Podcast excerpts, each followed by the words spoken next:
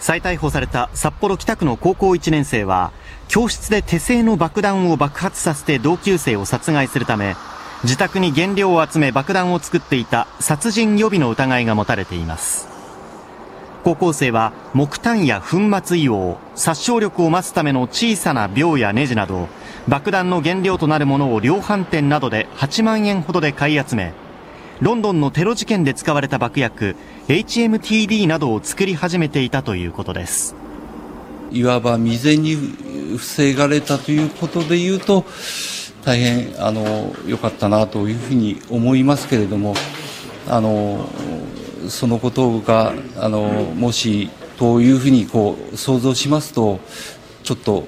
ゾッとする感じがします。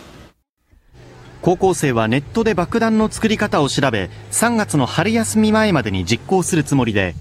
調べに対し自分が一番強いんだ。俺を馬鹿にする奴は許せない。クラス全員殺してやるなどと話しているということです。